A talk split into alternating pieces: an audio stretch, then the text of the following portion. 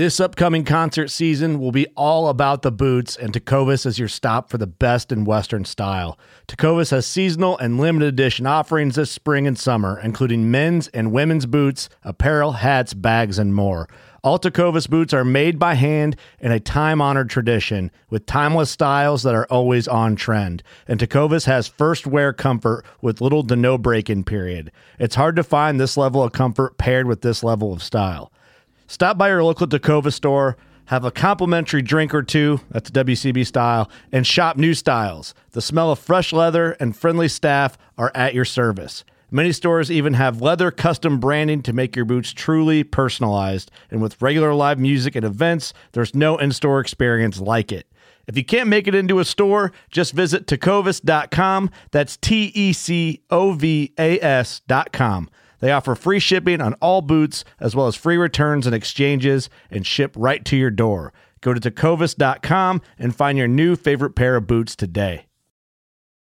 Fishing like a local isn't just about catching fish. It's about connecting with the environment and the people who call it home. It's about hearing the stories and traditions that have been passed down for generations and sharing unforgettable moments with the people you meet along the way. Fishing like a local is having an experience that stays with you forever. And with Fishing Booker, you can experience it too, no matter where you are. Discover your next adventure on Fishing Booker.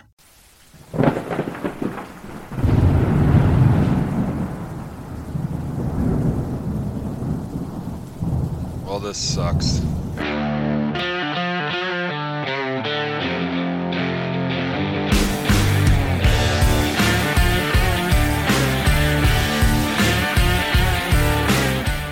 Hey, where did you see that buck you sent a picture to me yesterday? That's in a new spot I started hunting. I um I went and looked for him last night, but I don't know. I couldn't find him, but I might have got blown out of there. Had some bad wind. He didn't see me. I know that, but I heard uh I heard a deer puffing away at me. So I don't know. Our season closes here pretty Yeah. quick. Closes on the twentieth. That Tuesday? Oh, That's does? Tuesday. Yeah. Yeah. Yeah, We're it's finally on- starting to get some weather down here, and so the bucks are starting to run. You know, it's been really warm. You know, Oh yeah. you uh, know. Yeah. and then I looked at the dadgum forecast just a minute ago because it's it's getting down in the mid 40s at night and up in the 50s during the day. Of course, for South Texas, that's cold. You know, and then Monday morning we're looking at 19 degrees. It happens once a year down here. It's going to freeze, and all these knuckleheads want these tropical plants in their dang yard, and they all die. You know, Yeah. that's just all there is, and they put them back in again. You know, War of That's attrition. funny. Yeah. Uh, it's funny. just it's crazy. yeah. My well, wife will have me dragging them whole blue of plants in and everything tonight. Dad gummit. Yeah. Well, we've had about a foot of snow now for almost two months. So Wow. yeah, we get Yeah. uh and we're not we're in the warm part of Canada. So we're like yeah. I'm right I'm right along the border here. We're I'm in the warmer one of the warmer places in Canada. Yeah, you're warmer than me. Yeah. Yeah, we're Where not far. from? I'm from We're both from- Invermere, BC. Yeah. Yeah, Yeah, we're both British from British Columbia. Columbia. Yeah. It's just Mm. different par- different parts. Like I'm just in a different, slightly different mountain range. We're actually, as the bird flies, we're really not that far apart. But it's crazy how one valley to the next um, Mm-hmm. will change temperature wise. Well, Yeah. Pete's Pete's basically at the the the foothills of the Rockies. So oh, okay. yeah, I'm Yeah, in the more desert area of Canada. Yeah, literally. of like that area in Montana, uh, the Bozeman area, because it's it's surrounded on three sides by mountains, Yeah. and they call it the banana belt, you know, Right. in Montana. But uh, believe me, it gets cold there too. I've been there before. Yeah, I bet. That was a that was a hell of a place up there. Yeah. the man that was trying to take over the King Ranch back in the 70s. They booted him. It's in my story. It's Yeah. him and uh, his half brother, B. Johnson. Well, they kicked him out and they gave him each $250 million and said, go try to figure it out, big boy, you know. And of course, both of them end up dying, you know, from alcohol and broke. They ticked all that money off. But that one of them, Bobby Shelton, bought four ranches in Kerrville and 175,000 acres in Bozeman, Montana. And uh, it's just a remarkable place. God, it was beautiful. Wow. And when he went bankrupt, you know who bought the dang place? uh, Ted Turner. No shit. Really? Oh no, and he turned it into dances with wolves, buddy. Uh, There's not an interior fence. They pulled everything out. He got nothing but buffalo in there. Oh yeah. And then they told him some years ago he's got too damn many buffalo, and he said, "No, I just don't have enough land." And he bought six hundred thousand acres in eastern Montana and moved a big herd over there. oh yeah. One point one million acres in New Mexico full of buffalo. Wow. that's amazing. I, I like to see them come back. I wish there wasn't any fences where they could just roam like they used to. You know. Yeah, that'd be nice. It'd be different land. Yeah. Yeah. Yeah. Something else. Yeah, even uh yeah, well up here we got a lot of big ranches. The Douglas Ranch, it's huge. hmm Yeah. It'd been in place for a long time. Yeah, it's been uh it's been in place for a long time. They yeah, they're pretty uh they're pretty sticky about their land up there at the Douglas Ranch. Kind of Yeah. like what you're used to when you're a younger man. Well, that's that's what's been so exciting for me wanting to talk to you is because of the dichotomy Mhm. between British Columbia, you know, your province, and our state. Yeah. I think about this. I mean, you guys, there's about five million people in British Columbia. Yeah. 94% of your country is public land. Mhm. Okay. Now flip that over to Texas. Well, there's 30 million people. 95% of it's private. You know, six Yeah. times as many people trying to hunt on the same little section that you can't hunt on. You Yeah. see what I, it's just turned into a playground for the for the wealthy, you know. Yeah, it blows your mind when you think about that. Like you think about 30 million people trying to access well, and they're not all hunters, but the percentage of hunter, you guys probably have more hunters in Texas than we do in Canada. I know like when I talked to when I was talking to John Stallone, we were going through some of the numbers, and it was amazing how many more hunters are in the US than in Canada. So I wouldn't be shocked if you told me that there was more hunters in Texas than there are in Canada. And you get all Mhm. those people trying to access one all those hunters trying to access, you know, a small portion of of public land. It uh yeah, it must be tough. Oh, it really is. I was on that podcast twice with uh, Christian Babcock, Hunter's Advantage. Uh, they're young guys, and but they're public land hunters. Man, I've got a world of respect for those guys. They live in Texas, but guess what? They hunt in Oklahoma and Kansas. Yeah, yeah. Of course, they can go up there and get some public land, you know, to hunt. There's just not any in Texas, you know. Yeah, and it, it's nice that in the U- U.S. you can just go from pro- or state to state. In British Columbia, it's a little more difficult. There is rare instances where you can be like in British Columbia and go to Saskatchewan, you can hunt black bear and and stuff like that. But like we can't just go to Alberta and hunt deer. We can't go to Saskatchewan and hunt deer. Um, the the process is a lot different. So, uh, but in Oh. the states, states, it's a lot. I know it's a lot easier for you guys. So that's definitely nice because Oh, Yeah. Those, those jets just come flying in here and bring those billionaires in and turn them loose out there on those ranches, you know. So explain that a little bit. What so these ranches they're selling deer hunts to they just sell deer hunts to and you're allowed to hunt on as long as it's on their their land they're allowed to do whatever they want kind of thing. Is that how Well, it works? Kind of what happened, you know, and that's kind of why I quit doing what I did in 1983 when they changed the law. Uh, prior to that, ever since Texas was a republic, uh, it said the flora and the fauna of you know the republic belonged to the citizens.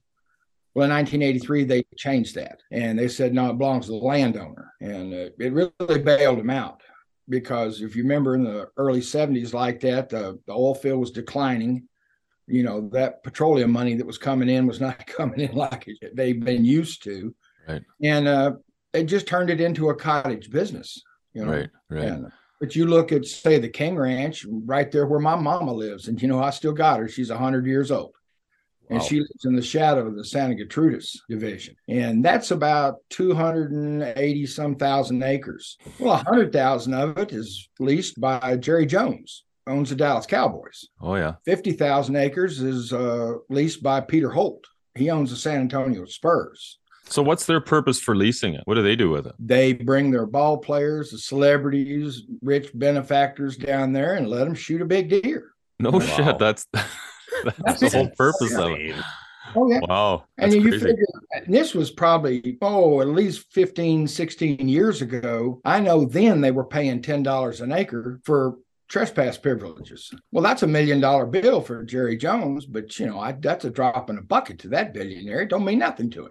you Yeah. Well, I'm sure it's a write off anyway to some. Oh yeah. They, you know. Their accountants will be like, "Oh, you guys go do whatever you want. I got It- this."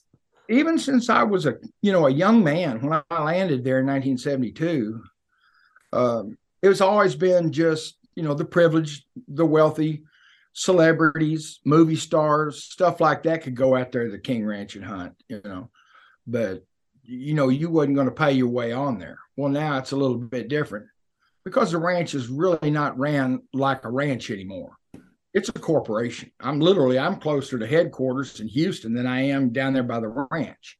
Really? Hmm. Oh yeah, I, just said that running W, the brand it stands Yeah. for Wall Street now. No, there's no doubt about it. I mean, they uh, they literally they make more money off their turf grass, sod grass business than they do beef cattle. yeah. Well, I mean, you think of that ranch, they named a truck after. Like, Oh yeah, well, and it's just it. You know, you you can see them everywhere. You can go to Minnesota and see a King Ranch Edition truck. yeah. I mean, I mean, it's you know they. Well, I mean, even up here, there's that's one of the high end yeah. trucks. Is the King Ranch. Uh, yeah, it's a. I mean, it's you know, it's very popular and stuff. But that's the way I wrote my book because I was hoping people outside of South Texas would get it. Of course, they have. And if I didn't tell a little bit of history and try to get that in perspective, it, it's hard for people to get their head around that. Oh, absolutely. Especially for guys like us. Yeah. Like Yeah, guys like us up here, we we have no idea. Yeah, a couple hundred acres, and so I wanted to do it that way, and and and tell a little bit of the history up front, and then those stories that started well in 1910, the hunting stories, you know, and uh, and my great uncle Zenas, and great great uncle Zenas was without a doubt my Daniel Boone. That man was something else, and um, he taught my stepdaddy, and then my stepdaddy taught me. But in in my game, and I want y'all to know this very much because in my day, hunting outlaw hunting on that king ranch like that was just a game fellas. It was it was literally it was a game. The fine was less than a hundred dollars. You couldn't get a lease for that. Yeah. uh, and So the reason it was like the reason it was like that texas has got 257 counties. And up until 1983 when they passed that law those counties wouldn't listen to austin texas parks and wildlife the central agency they said, well, this is a county affair. We take care of it in the JP court. So you got well over half of the counties just told, you know, Yeah. uh, Texas, we'll handle it. Let's just go on. Yeah. On these little old counties and stuff, everybody knew everybody. They get you in there. So, well, you've been a bad boy. Yes. Sir. Well, that'll be $75, you know. "Oh, Okay, don't do it again. Yes, ma'am. They go right out there and do it again. You know. That's it, eh? Yeah, and that's the way it was. But me, you know, I had a little pride in what I did, and I was taught by the best, and I was bound to determine. You know, I was going to retire from this game undefeated, and I did. Yeah. I went ten years, and I pulled a hell of a bunch of them off. And um, but you know, it's like like Charlie and I. Y'all were looking at the pheasant a minute ago. Well, Mhm. that's a that's a Prince of Poacher's mount right there. Yeah. You know, he he mounted that pheasant for me. Oh, he did, eh? Yeah. Oh yeah, yeah. We were we were talking uh day before yesterday. We talk pretty near every, you know every other day. That's what he said. He, said when he hangs the phone up, he goes, "I'll talk to you in a day or two. You know, and then you get that phone call. You know, and Yeah. we've been good friends for forty five years. But just like Texas and and British Columbia, we were polar opposites too. Yeah, right. Charlie was a pure driven trophy hunter, and he took it to a level that nobody would do. I'd really, I mean, that 27 day hunt he went on, I don't think SEAL Team Six could have hung with him. They'd have rung the bell, said, "Hell, let me out of here," you know. But I, you know, I was a meat hunter. Subsequently, you know, we didn't count them; we ate them. you know. Yeah. And Charlie, I think his number is 116. You know, Yeah. he- with the guys he took and him and there, it's what he took off. And without trying to sound arrogant, I probably pulled 85 or 90 off the first five years before Charlie got there. So That's a lot of deer. I, am sure I've taken more. Well, hell, I bet you I drunk 25 for Ellis Mayfield the first year. I was going to get rid of that half breed Indian. He was driving me crazy. You know, that guy had a bloodlust, just wouldn't stop. But that's the guys I learned from. And it was, like I said, back then it was just a game. yeah. But when, when they changed the law, I said, that's it. You know, I had my eyes on this pretty little girl and I wasn't about to let, let her get away from me. And I said, it's time for you to stop. And I did. I just planted my pivot foot and I quit. I got myself married, went on, you know, and just had a professional career and raised my family, my two girls, and sent them to college. And you know, now I got five grandkids, and I just get to tell these stories. Yeah. Yeah. Did you ever want? Did you ever worry about uh, what might happen um, putting this book out? That you're incriminating yourself at all? Oh no. Well, No. first of all, I mean, when I did this, it was a, a C class misdemeanor, Right. less than a hundred dollars. They want to come get me, come on. You know, Mhm. they're not going to say anything to me. They know it's the truth. You know, Mhm. they just they just want me to go away. You know, Yeah. but again, there's nobody on those big ranches anymore like it used to be. right. There used to be a Lord God Almighty over there. You know, for years and years, it was Bob Kleberg. And Bob Kleberg probably did more to grow that ranch than anybody. He was on a plane buying up land. He's the one that got him in that side grass business and stuff like that. And, and I mean, that's a booming business for him now. It's crazy. Yeah, I bet. Yeah. Do you think there's a lot of uh there's a lot of that poaching that goes on in those ranches still? No, not near. No, nothing like it used to be. No. You got to understand when I was doing that, there was no cell phones. You know, there was no motion sensors. There was no night vision goggles. No, hell, I, I did a little YouTube video when I got in truck with Fred one night. He wanted to get some meat.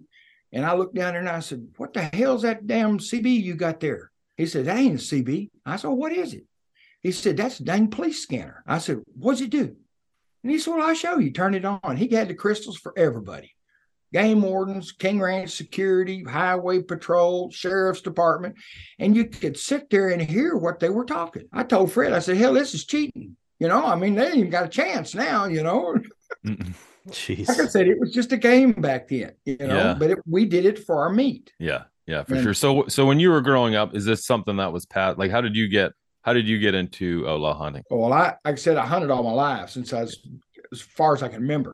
But when you started, when you when you say when that, came back from California, you know, I in Right. in book, I tell a story, and I got cut pretty damn bad. I mean, real bad, and I they should have gave me blood out there. And I landed on my mama's couch, and I was there for geez six eight weeks trying to get my strength back, and that's when she had met the man that's going to be my stepdaddy, Wayne Hornsby. And he come over there, and that man was a storyteller, and he just entertained me every night and telling me about all this stuff he was doing. And I couldn't get wait, get well to go with him, you know. And and it was like I said, it was just a way of life back then, you know. And uh, and I don't recommend anybody even thinking about doing it anymore because it's criminal now. I mean, I, like I said, you know, a hundred dollar fine, you get embarrassed. Well, Mhm. today that same thing, they'll put you in prison for ten years. Holy smokes. They'll Really? they'll take 10 years? own. They'll take your gun, your light, your knife, you, you, you know, your rifle, and they'll follow you the rest of your life. You so see, why are days- so why are the why are the uh why is it so severe? Like do these landowners feel like they own these deer? Oh, Like- no. That's exactly what 1983 did. That's what the Wildlife Conservation Act did. It's what I was trying to tell you in the beginning. No, they said that those deer now belong to the landowner. Now, they'll Oh, the deer themselves. Oh, they they say they belong to the state. But if a guy goes in there and pays twenty five thousand dollars to shoot a whitetail, does the state get the money? Hell no, the landowner does. Yeah, see what I it's oh yeah, well I mean like And then to make it worse, to make it worse, then they started throwing them high fences up everywhere. And I mean, Texas Really? is oh, Texas is mostly high fenced anymore. So when you You're- say high fence, you're talking like the big six foot plus fences where you could proof they can't go over it. Yeah, they're trapped. Then I call those ranches mena traps. You know. No shit. I didn't I had no idea that it was like that. Oh yeah, it, it you know, but that's to what it's that's what it's come. It's become a money game. That's a So shame. should I should I, I assume know enough about it, you know, because I know the players. That's what a guy taught me one day. He said, "Son, once you learn the players, then you can play the game." Right. In 1983, they they changed the law at the same time. I mean, the same year, and you can look it up. It's all over the internet. They they started this uh, Operation Game Thief. Well, there's billboard signs and advertisements on television. These outlaws are ruining the deer population. You know, you got to turn them in, and we'll pay you money if you turn them in. Well, it started mm. right there. But see, what they did was they were controlling the narrative. It, it had nothing to do, you know, with conservation. There's more deer down there now than there ever was. We didn't hurt them. Matter of fact, we was probably doing them a favor thinning some of them out. you know. Yeah, yeah. Because, buddy, I've seen my share of monster old deer that have gone down and get pulled down with coyotes. And ain't nothing worse to me than that, than to see Right. a beautiful trophy like that lost that somebody could have. And I found several of them out there hoofing around on foot and hunting and having a big time. So are they all like high fence? You know, typically with high fence areas, you get a lot of like bad breeding and stuff, and then their horns get all like they're not natural looking. They're just kind of a mess. Is there a lot of that down there? Oh, Bubba, it's it's beyond that. It's way beyond that. I could send you a picture of a deer that I saw at the Texas Trophy Hunters Association. That this ranch was bragging about it. It was a three and a half year old deer. He's over 30 inches wide. Oh. He's got 18 inch tines. He's got those and drops and everything everywhere. And that didn't happen naturally. I'm promising you. Yeah. so they're yeah. feeding them, they're feeding them all kinds of They're minerals feeding, and they're all. bringing in northern deer genetics. They're doing all kinds of, Yeah. and you can tell. You know, Charlie and I were laughing about that the other day. We seen one that was bloated up there, and it's got these big old round bulbous points and drops all over him. Well, they do that by whopping that deer in, the, in them antlers when he's young, still in velvet, to get that to grow. Really? It doesn't look natural, you know. No, it, it doesn't. It looks to me, I don't like that look at all. I I, just, just, Yeah, just- I wouldn't give 10 cents to kill one of them, but that's what's left for these people, you know. Uh Hmm. We all are hunter gatherers. You know, it's it's it's ingrained in us. And people still want to do it, even if they're city slickers stuff. They want to go hunting, but to do it in Texas, it's gonna cost you some money, you know. yeah. And then what's the hunting like inside a high fence when the damn animal will come to the truck because he thinks he's going to get fed? And they got tags in the ear to tell you how much that one cost if you shoot it. Yeah, Well, to me, that's, not, that's I- not hunting, partner. That's harvesting. that's shopping. Yeah, exactly. Yeah. Yeah, that Exactly. that doesn't mean anything to me. Like, I mean, each to their own. I'm not going to knock anybody for their for their choices, but to me, it's the blood, sweat, and tears that goes into the hunt. It's the it's the adventure from start to finish that it takes to do that. And if you get something that you're proud of and you want to hang on your wall, absolutely. Oh yeah. But to me, that that mount that you're putting up, the the set of antlers that you find on the ground, it's the memories that were created in the process. It's Oh, yeah. not it's it's not just what's hanging on the wall there. There it's it's the whole story that goes behind it. That's what I want. Oh yeah. Well, that's what true hunters want. I, I was kidding you. I was just talking to Charlie the day before yesterday. We was talking about old George Moore. And George Moore was, if there was anybody who was wilder than Charlie, it was him. Okay. And they had been in the, I think he said the Piloncia, the Red Nunley or something over there for three days and they had to get out. And he he'd rattle a monster up, just seen him, couldn't get a shot at him. And they all got in the car and they drove to Freer. And then he said, How much money y'all got? And I, Charlie, I got about $12. And this guy, Well, I got about 10. He said, Okay, I got a little bit. Pull over that zippy mark. And he went there and bought him some spam and some tortillas and whatever. He said, Turn around, take me back and drop me off. I'm going to kill that damn deer. You see what that man was hunting, you know? And he stayed back in there five more days trying to find that daggum deer. You know, and that's that's hunting. You know, that's real hunting. Yeah. And uh, I did a lot of that road hunting with those old timers. They couldn't they couldn't do it anymore, you know. And they like to sit in that car and you know that mobile hunting blind and sip a little whiskey and you spot them old deer and shoot them and I'd bail out there and go get them. You know, it was just a lot of fun, you know. But uh, my my best fun that I had is when I go off over the fence by myself, and I I I pick places where people didn't think I was at, and I jumped the fence in the dark in the morning, and uh, go in there with my pack, you know, and however I was hunting with a rifle or a bow. Of course, I don't hunt with a rifle anymore at all. But uh, get in there and rattle your buck up, you know, get him killed, and then I'd suck him underneath some brush and I'd spend the rest of the afternoon boning that meat out and getting it put in sacks and stuff. And I'd make me a cup of soup, little lunch, you know, take me a nap, wait till dark, and then pack that meat out of there, you know. And and I just the reason I never got caught is because I never told anybody. These people talk too much. Yep. And Loose lips, sink ships. oh yeah, you go to that taxidermy shop and you hear all them outlaws in there talking about where they've been and what they were doing, and I'm just shaking my head, you know.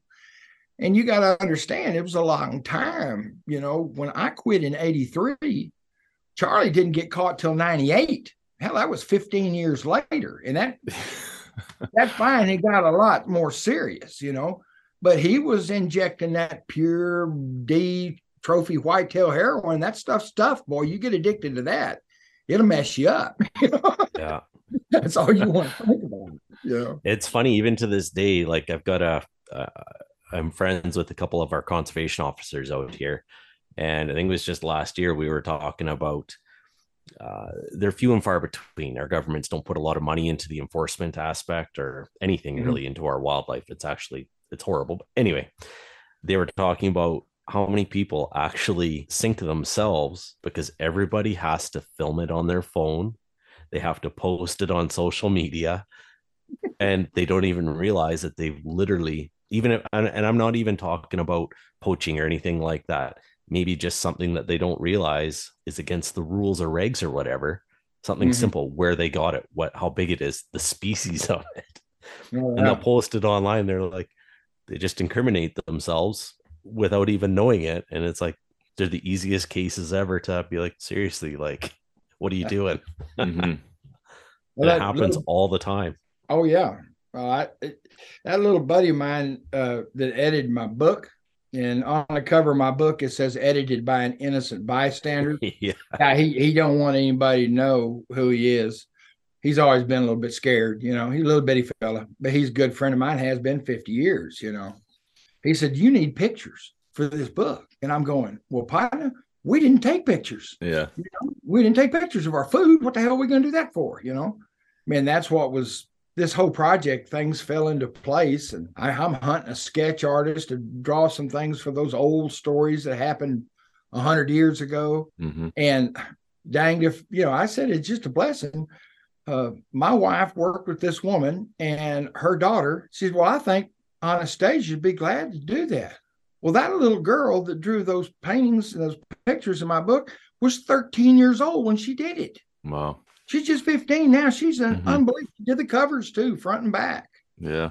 just amazing talent. But it's been like that all the way through this. And then I got my book done, and then we put it up on ebook. Because I tell you what, and it's it's just like you you fellas in Canada. I've sold some copies to Canada. I've got them to Newfoundland, you know, and other places. Mhm. But it's just so cost prohibitive. And I said, we're gonna put this thing up on ebook. Hoping you know the people outside the country can get it reasonable. And now I've done this audio book and uh, that's something that's more affordable. And for some reason, people like to hear me talk, and I just can't understand it because I still cannot listen to my book. I don't like the way I sound. You know, my recorded voice it just irritates me. Did what uh, was the process of like doing the audiobook? Oh, that was just incredible. I literally, I'm I'm a gym head. I'm in the gym three four days a week, and I went to the gym that day, and a guy had done a video for the manager there to promote the gym, and I just approached this guy. I said, "You ever done an audio book?" He said, "No, but that sounds interesting." You got to understand this man. His name's Alan Campos.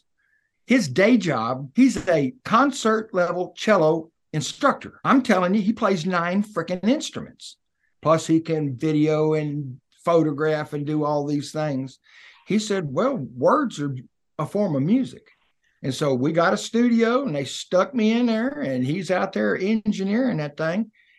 And I tell you, folks, that's the hardest thing I ever did in my life.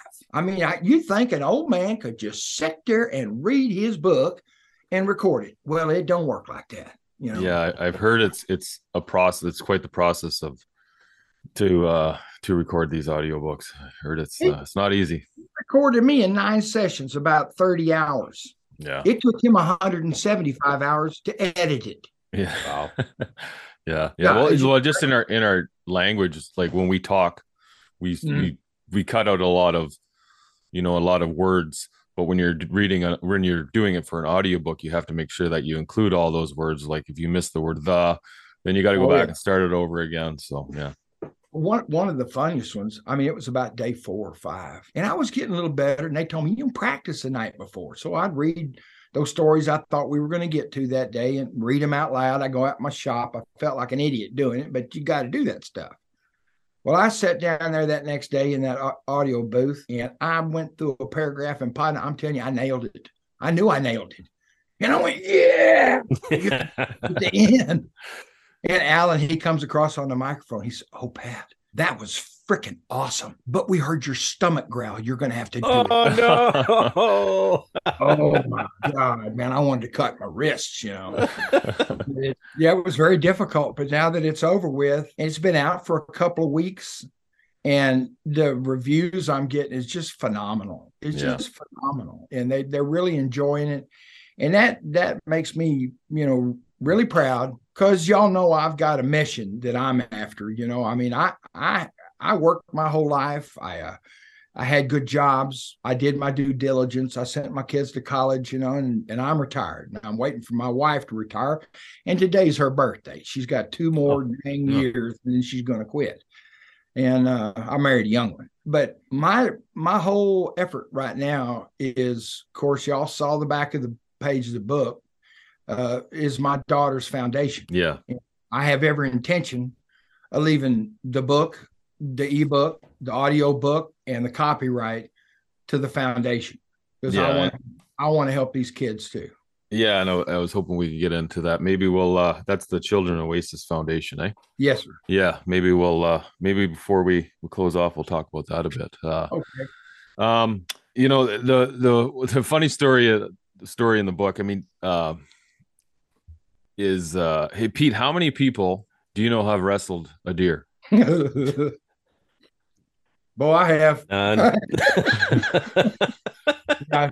Yeah, and, you yeah. know, and, you, and you know that stuff when it's going to happen. You know, I, No, I got that. I got No, that I story don't. in the book. I call it Road Hunting 101, kind of telling you how we did it. Mhm. Well, buddy, the only place you shoot a deer from the roads in the neck, you hit that bone, he drops straight down. You don't have to hunt him. But, buddy, if you don't hit that bone and you just burn that muscle, he'll go over backwards. And I've seen it. I've seen it several times. And that day, that one went over backwards, and I just went shit. You know, grabbed, before Fred could say anything, I grabbed that pistol, stuck in my back pocket, and I went over that fence. Got to him, and I, you know, I, hell, I looked like he was dead. And I grabbed them horns, and up he went. And then thinking I could, I was going to grab him by the horns and get him down. Well, that's communism right there. That looked Yeah. good on paper. It just didn't work. He's a hell of a lot stronger than you are. So he snatched me up in the air and then banged me down. All I could do was just get my legs up around his freaking neck and hang on for dear life. And he dragged me through every cactus pile and tossia bush and had thorns in me. And he finally he hit me once right above my belt line with that front foot. I just got a little sloppy. And I finally got to where I could figured I could keep his nose in my crotch. And I thumbed that dang little snub nose out of my pistol and stuck it in his ear to scramble his brains. But I was skin up pretty good after that, you know. And oh shit! Did I think that's something that people only talk about after a few beers, and it's all talk. There's no Yeah. actual reality behind it. well, that's that's just it. You know, I, there was no way I was going to try to write a book and compete with my good buddy Charlie, because you read those stories. His that that- you know he's a storytelling fool, and I've been listening to him for forty five years. You know, I had to do something a little bit different, so I wanted to to add some of the things that I just thought were humorous and stuff to me, and things that people did that you just wouldn't wouldn't hardly believe it. You know, and Yeah, stuff I, I don't. can't make up. You know, Yeah, you, you, you can't make that up. Yeah. So I'm- it, I'm gonna didn't- tell you- there's no way you're letting go of that deer. I know. I know how I was scared to after I got a hold of him because I know, you know, I mean, Yeah. man, those things will hurt you, you know. But you know, our dang deer aren't near as big as those northern deer that y'all are used to up there. Hell, a Saskatchewan deer is twice the size of a Texas deer, you know. Yeah, body size. Yeah. Oh yeah, they're huge, you know. And the biggest one I ever killed, but it was a, you know, it was a summer kill. You know, we needed some meat. It was in velvet, but field dressed, he weighed 205 pounds, and that thing was a monster. It's the biggest one I ever killed. That's, That's a big, deal.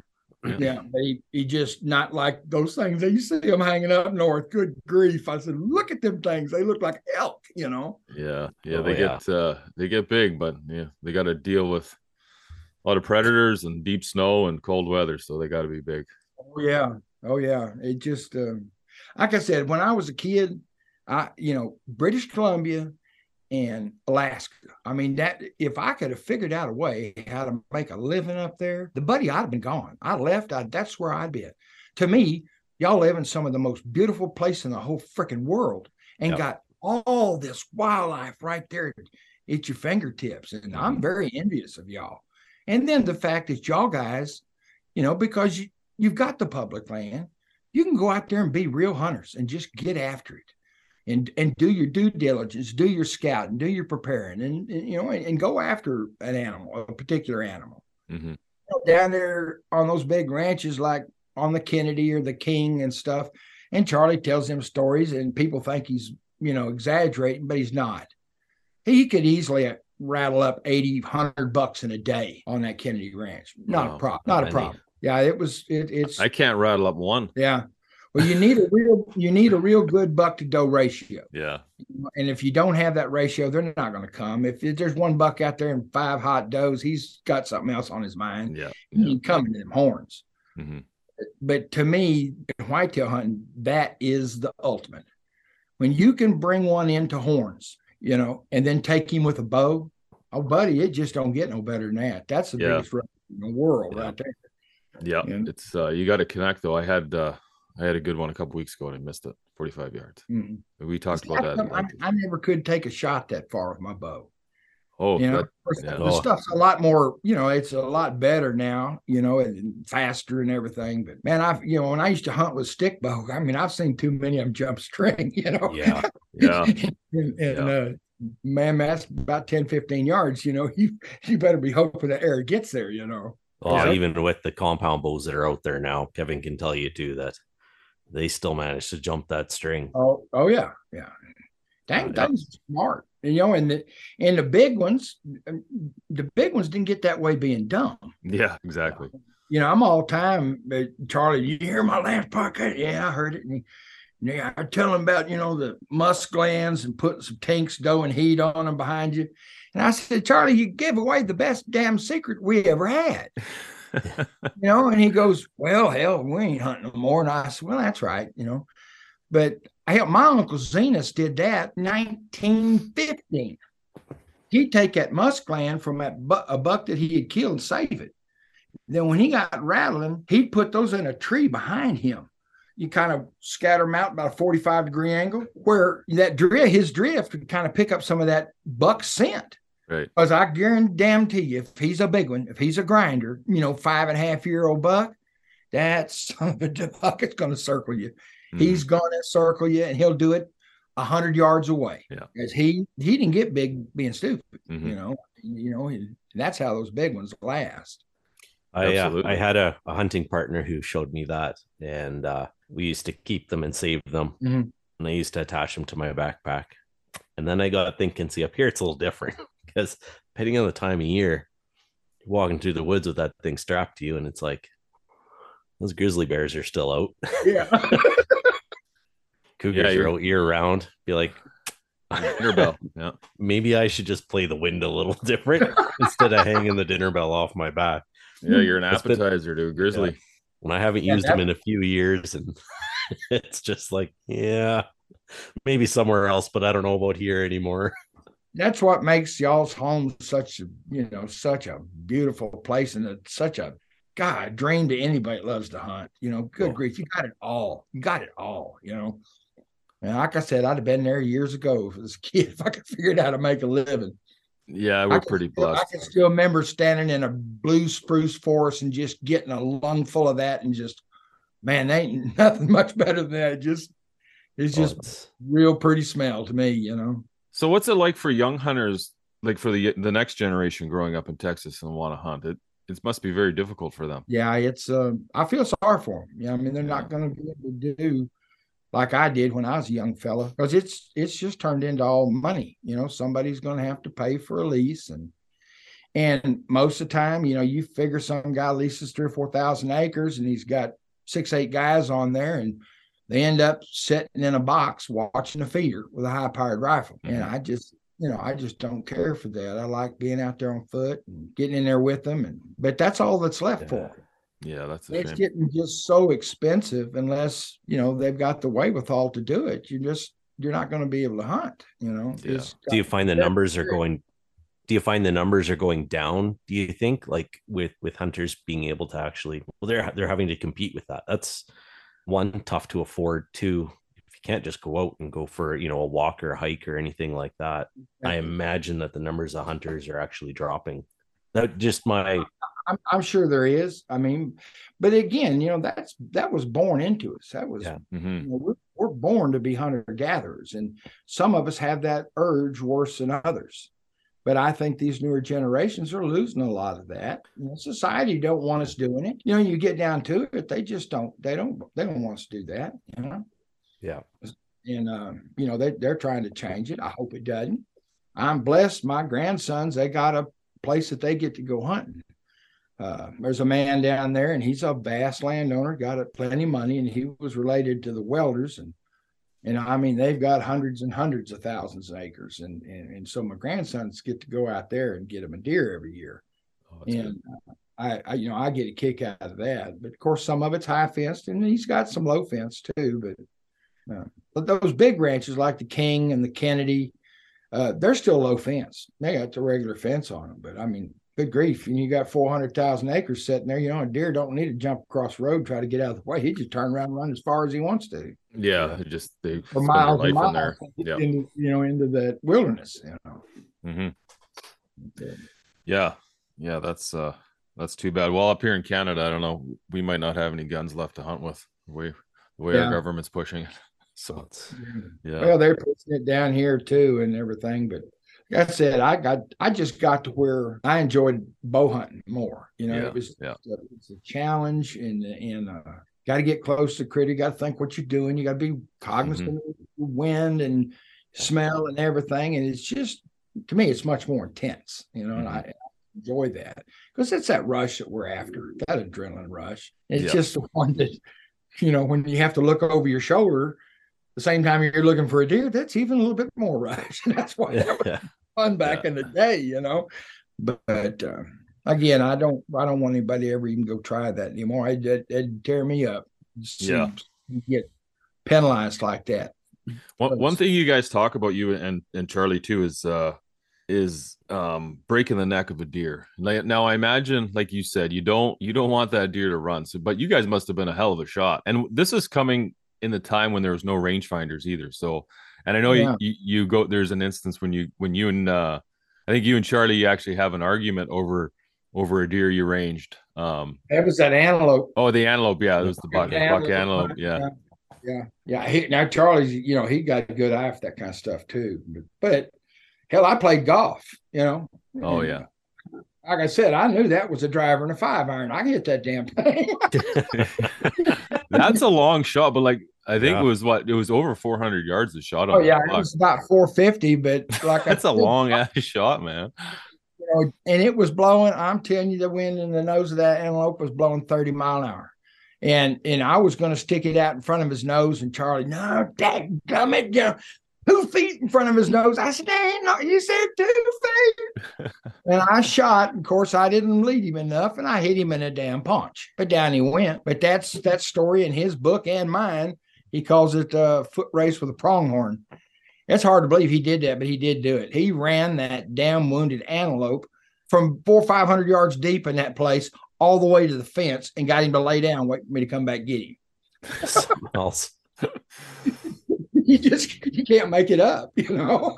Oh man, I I couldn't Im- even imagine just like the time you guys must have had driving around and just like looking for deer and like just the bullshit going on and like just quite the we had a lot of fun outside of our hunting and stuff because I, you know, I wouldn't hunt with him, you know, in the Kenedy and stuff like that, trophy hunting. I just was not raised that way. You know, I, if you kill it, you're going to eat it. Mhm. And so I just couldn't do that. But we got other things that we could do together. And and 50 years ago, you know, a man didn't just walk up to another man offer his opinion about something unless he was asked, especially down that country where I grew up. I mean, that's a good way to get a fist in your nose real quick. You know, you stay out of another fellow's business. And uh, but I knew what he was doing. He knew what I was doing. But we found other things we could do together too. He loved to bird hunt with us, and then we go bird hunting. And of course, we fished together down there on that Laguna Madre and wading in knee deep water catching redfish till you couldn't even drag them all. You know, we just had a, a ball together. You know, Mhm. but um, and we just kept in contact all these years. Yeah, I was cool. Drawn to him like a moth to a flame because of his talent. I mean, the man, you know, people just think of him about being the prince of poachers, but probably he's the best taxidermist I've ever seen in my life. Mhm. And if I yeah, I remember him talking about that. He's I've spent a thousand hours watching him mount birds, ducks, geese, quail, you name it, deer, whatever. I know exactly how to do all that stuff. But can I do it? Oh no, Mm. I don't have any talent, you know. Yeah. I don't I'm not a visual or spatial person, so I can't picture it in my head. And uh, but he just it just impressed me. You know, I Yeah. just I've always loved it. I tell a little story when I was a kid. I was born in West Texas outside of Lubbock in uh, a place called Levelland. And when my mama they'd go to town, there was a little hardware store. And that was one place where my mama and my sisters just turned me loose. They just turned my hands loose. Because in that hardware store, all the way down one side was nothing but North American trophies mounted. I mean, he had everything from moose to billy goats to sheep, you name it, you know. And then on the other side was nothing but Africa. Well, I was a kid, at three or four years old. I'm just staring at that stuff, dude. I just, but in the back of the place, there was a polar bear in a glass case standing up with his arms out like that, you Yeah. know. And when it was time to go, they just walked back there because I was there with my mouth open, staring at the dang polar bear, you know. And and uh, I just, like I said, I loved it all my life, you know. Yeah. And, uh, wished I could have done something like that, but I've been very fortunate doing the things that I have done. Yeah. it's like I had a a, a spirit pushing me around because partner, I come from a broken home. I, I was ten years old, and I went from the penthouse to the shit house. And uh, by the time I was 15, I knew good and well I was walking a tightrope without a safety net. And all it did is just made me tough. It sucked it up. You know, I, you know, I was going to have to make it on my own, and I did. And um, I'm I'm proud of that. But the things I've got to do in my life, it's just it's it's phenomenal. And how does somebody, a kid like that, barely got out of high school, you know, and then go on to do the things I've done?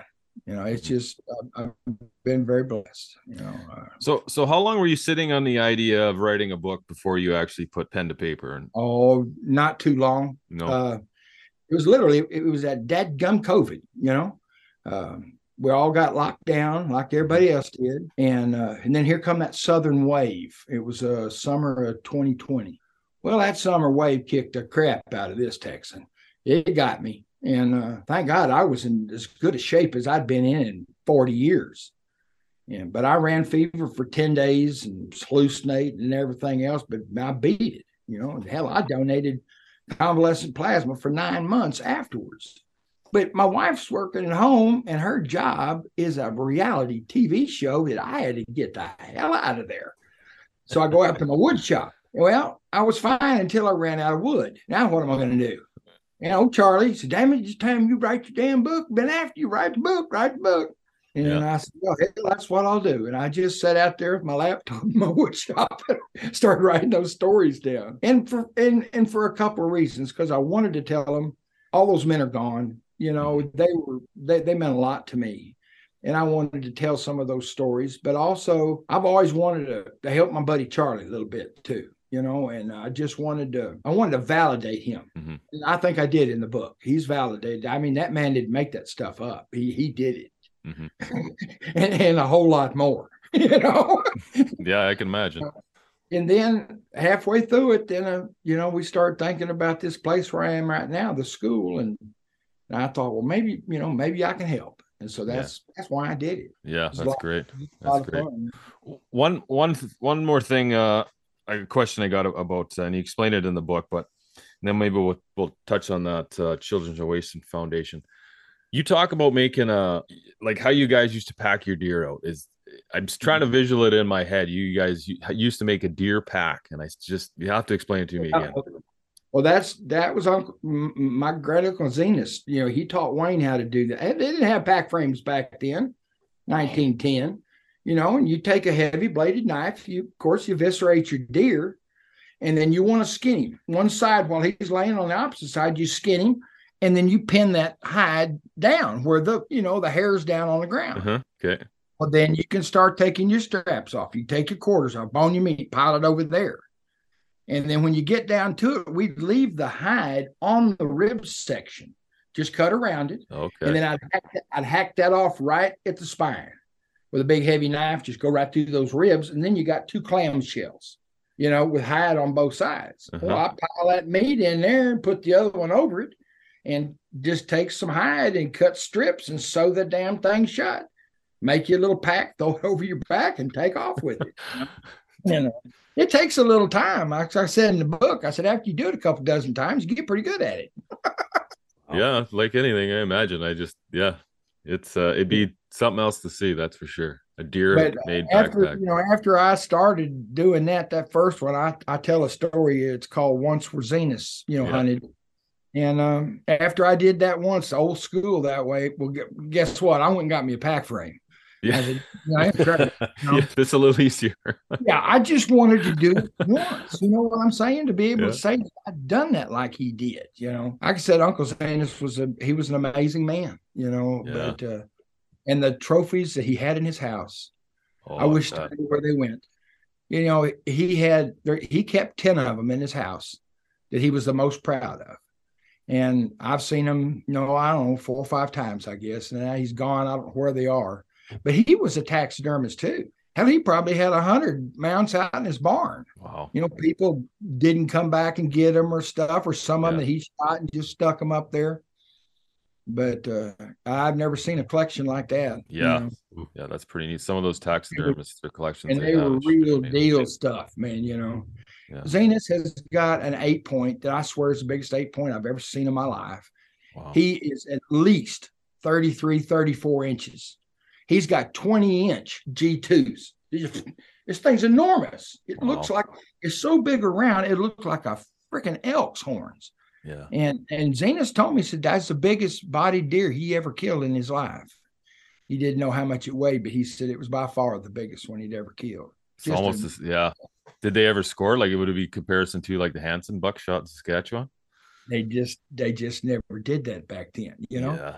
it's like taking pictures Yeah. it makes people sick i mean when i got hunting with fred there towards the last four about four or five years of my career fred was the best there was fred hornsby that that was a wheel man and uh when he's behind the wheel, I was over the fence. I knew we were safe because hell, I could run like a deer and jump like a gazelle back then, and I was sneaky as a coyote. And they wasn't going to catch me in there on foot, and they were not going to get to Fred out there on that road. Uh, the guy was just too savvy, too smart, you know. But uh, it, it, we just we, we saw the dang horns off those deer and just throw them over there on a horn pile next to the burn barrels by the north side of the property. We had a hell of a stack of horns. you know, but I mean, at the end of the day, what are you going to do with them? You know, Yeah. how many of them things you need to hang your hats on? And you can I don't boil them. I, I don't have enough. I know that. well, you can't. You can boil them for days. They won't make good soup. You know.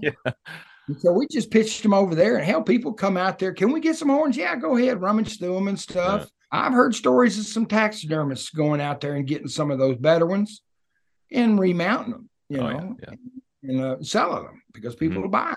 yeah. Oh yeah. Yeah. Absolutely. Yeah, we didn't care because the rats were going to eat them anyway. We Mhm. Just throw them out there by the burn barrels, you know. But it, yeah, like I said, it was a different time, a lot of fun, you know. Yeah. Crazy. Crazy times, man. So what what what was the closest what was the biggest scare you had in getting shot and getting caught? Was there a time Well, when you were like, man, that was close? Oh no, that was without a doubt the story I call uh, Uncle Mule, and it was my Uncle Mule, uh, Emil Rule, and we were in Freer, and we, me and Wayne had done a job over there, and we stopped by to see him, and they went to drinking liquor, and that that's that'll get you right there, you know. They started getting brave, so let's go kill a deer. Well, we took off out west of Freer out 44 and got 15, 20 miles. Man, it was a damn good buck big old 12 point, about 24 inches. And Wayne had that 243 out the window faster than a cat could lick its butt and broke his neck. Now that truck I went, now I was over the fence. I told him, I said, don't give me 15 minutes. And I said, I'll have him here underneath, you know. Well, it was probably 20 or so, and they come back and everything looked good. Road was wide open. So I jumped the fence, sucked the buck out from underneath there, and Wayne helped me throw him in the trunk, and we got in the car. Well, we started driving back to Freer with that big old buck in the trunk. And then I looked up and I could see that damn game warden coming from behind us. And I went, uh, I was thinking, what those guys do? How'd they draw attention to us? You know, because I knew they didn't see me, you know, Mhm.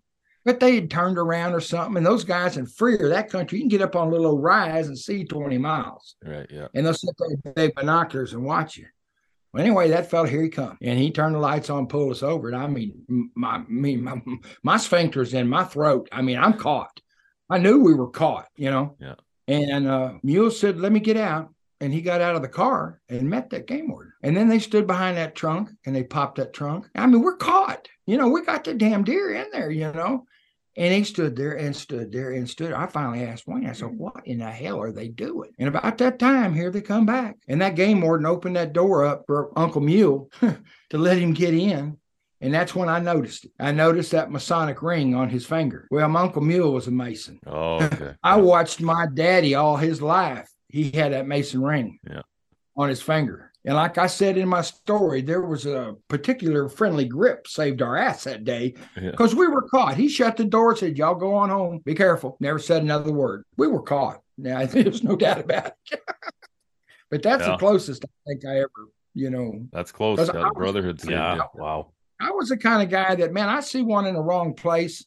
I didn't let this, you know, I didn't let that guy get me in trouble. You know, unless I Mhm. knew I could get him, I wasn't gonna, I wasn't gonna shoot him. You know? It was part of the game. You know, like I said, I wanted to retire undefeated, and I did. So Yeah. Yeah. That's good. and I that's got good. That's awesome. That. I've lost Fred since then, but we were two of the ones that were they just never did get their hands on. Yeah. But we Well, didn't and, talk. They didn't know to look at us like they did some of them boys from Kingsville and Bishop, like Charlie and his friends. I mean, now everybody knew they were hunting and getting Mhm. after them, you know, and they talked and stuff. And I was just learning how to do that. You know, I just didn't do it. You know, yeah, that's why I like the name of your book before the stories are lost. Because I Mm-hmm. mean, eventually they turn. That's all they are, right? It's uh. that's it. they're men all gone. Yeah. And uh, I know they're they're kids and stuff, and you know, and every everybody gets a kick out of it. I had a fella, I sold that book, that fella out of Corpus, and I didn't recognize the name. And he got a hold of me one day and he said, Pat, I know every person in that book, every name, every person. And I said, Well, I'll be dang. His name's Mr. Waters, and he has a big furniture place over in Corpus. But he was born in Falfurrias and left there in 66 and went to Vietnam.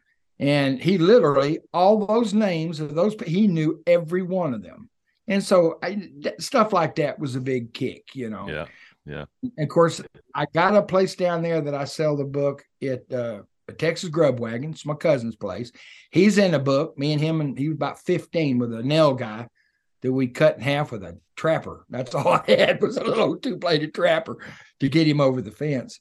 But uh, all the locals have gotten to get the book and stuff, and it's just a real, a real thrill. And I, you know, I just I feel very, very blessed about that. But because they enjoyed it, because they recognize all those people in those places, and they know it's the truth, you know. And uh, Mhm. it was just, uh, it was a different time, you know. Well, and it's been quite the ro- ride, I, I, I imagine for you. I mean, you've been on now, you've been on dozens of podcasts, and you know, you you're kind of um, famous almost for you know for what Yeah, you I- guys did, and Well, I, yeah, I, I don't want to be famous. I just want to, I want to help this charity, you know, and Yeah. that's what I'm going to do, and that's what it's all about for me now. yeah. Well, and you're going around about it the right way. And, and on that note, maybe Yeah. maybe yeah, maybe uh, maybe we could talk a bit about that. What you know, give us a lowdown what it is and and what it's all about. Well, that back page in that book, like I said, I when I sent the book, I said the last page is my favorite story, and you know I didn't write it; it's my daughter's. Yeah. And uh, she started a 501c by herself, and it's called the Children's Oasis Foundation. She has a school called the Oasis Academy. Well, I'm that's where I'm sitting. This is where I office. I see those kids every day. But my daughters grew up looking at my niece in the back page there. And I have a 42 year old nonverbal niece, lives with my 77 year old sister and my mother that's 100, you know. And uh, it just piqued Ashley's interest. It just got her, and that's the only thing she thinks about now. She's so dedicated to it. And the beautiful thing is for me, because I get to come here every day, I try to interface with those kids the best I can. You because some of them are different levels, but I've seen so many remarkable changes in them. My daughter's got a gift. She can do something. There's a little girl here, her name's Maddie. She's nonverbal. She's about seven, never uttered a word her life. Now I come in, hi, Maddie. Hi, Maddie. She'll repeat everything I say. You know, Nice. I mean, that's a start, Mhm. you Yeah, know, absolutely. and, and that's, uh, that's what I want to do. Yeah, that's great. And we have a, we have a real big dream, you know. And if this thing of mine does any good, or someday I find a billionaire that doesn't need all that money, realize they don't have U-Hauls behind a hearse and he ain't taking it with him, we would like to build a home for for people with special needs, like my niece that outlive their caregivers, and that happens every day. Yeah. And uh, that's that's one of our dreams, and so I'm just jumped in there with her, and that's what I'm going to do. You know, That's awesome. and then have fun along the way. You know. Yeah, But, that's great. So, so what can people do to help the foundation? Well, she always always take a donation. That's for Yeah. sure.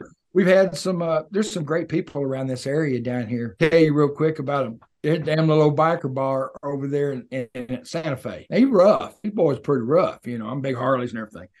Every year they th- throw a festival for her. And how much they raised, baby, this year? Eleven thousand. Yeah, eleven thousand dollars they raised.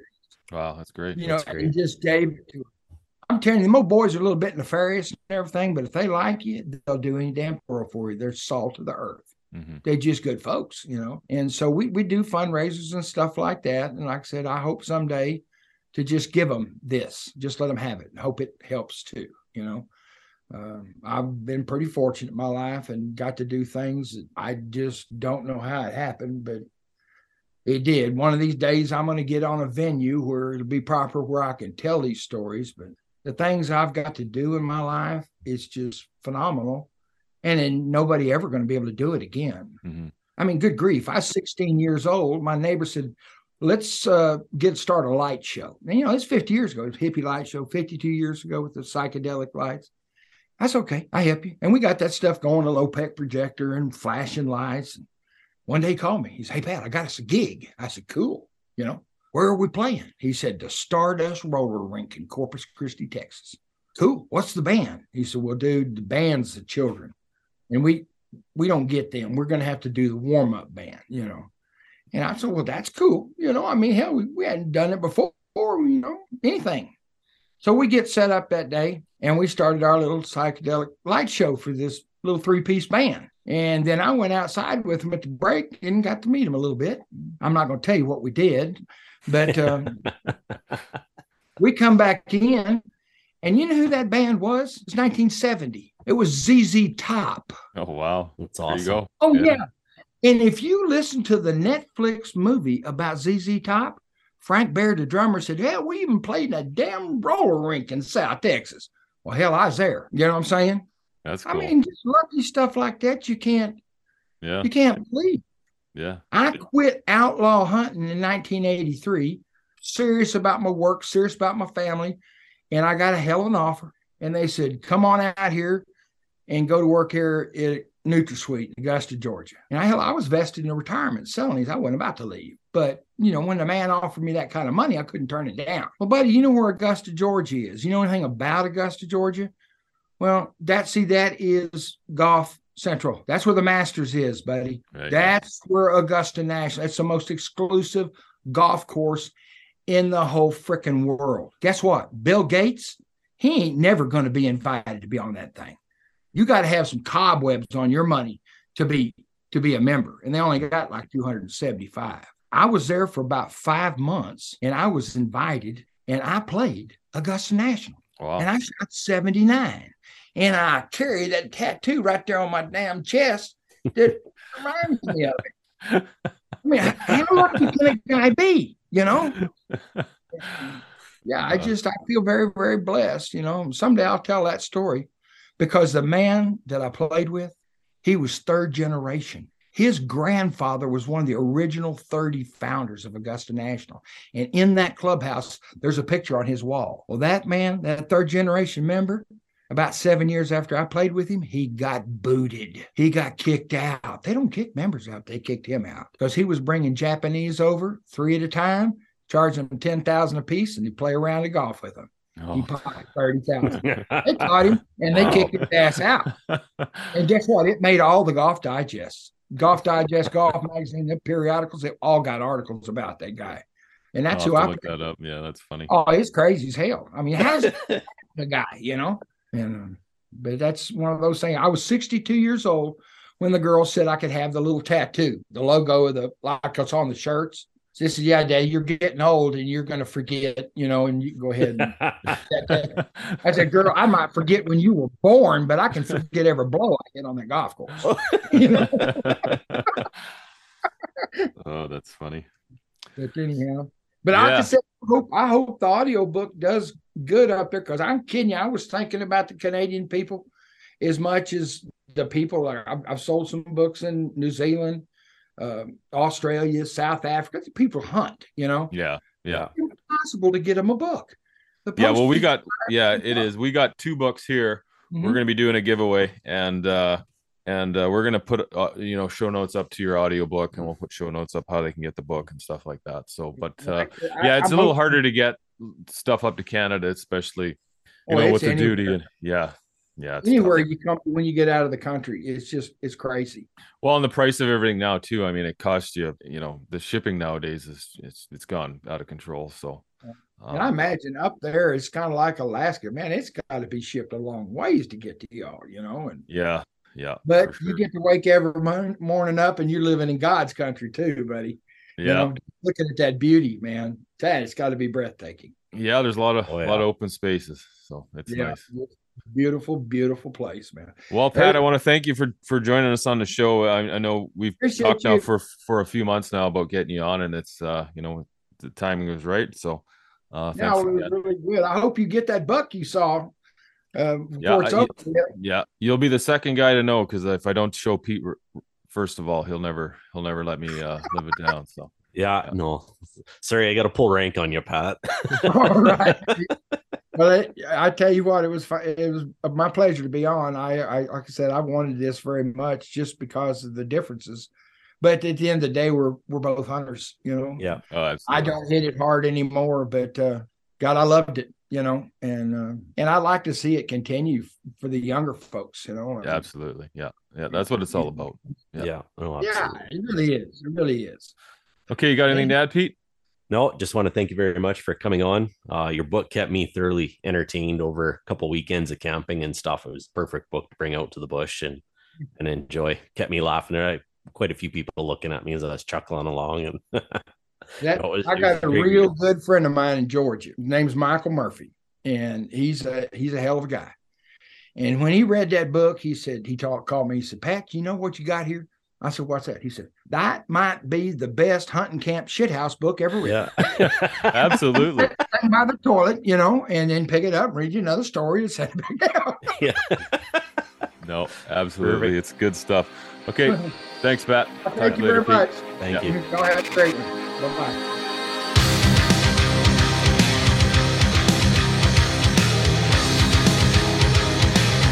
Okay, guys, I want to thank you again for tuning into the Focus Hunting Podcast. It's coming at you as part of the Waypoint Outdoor Collective. Quick shout out to the sponsors of this show Vortex Optics, the best in optics, period. AKU Boots, yoke to your feet. Now, if you guys go check out the uh, show notes, um, you're going to find some promo codes. Use them, save a bunch. And uh, if you guys could please leave us a rating and review, we really appreciate that. And uh, until next time, love you guys.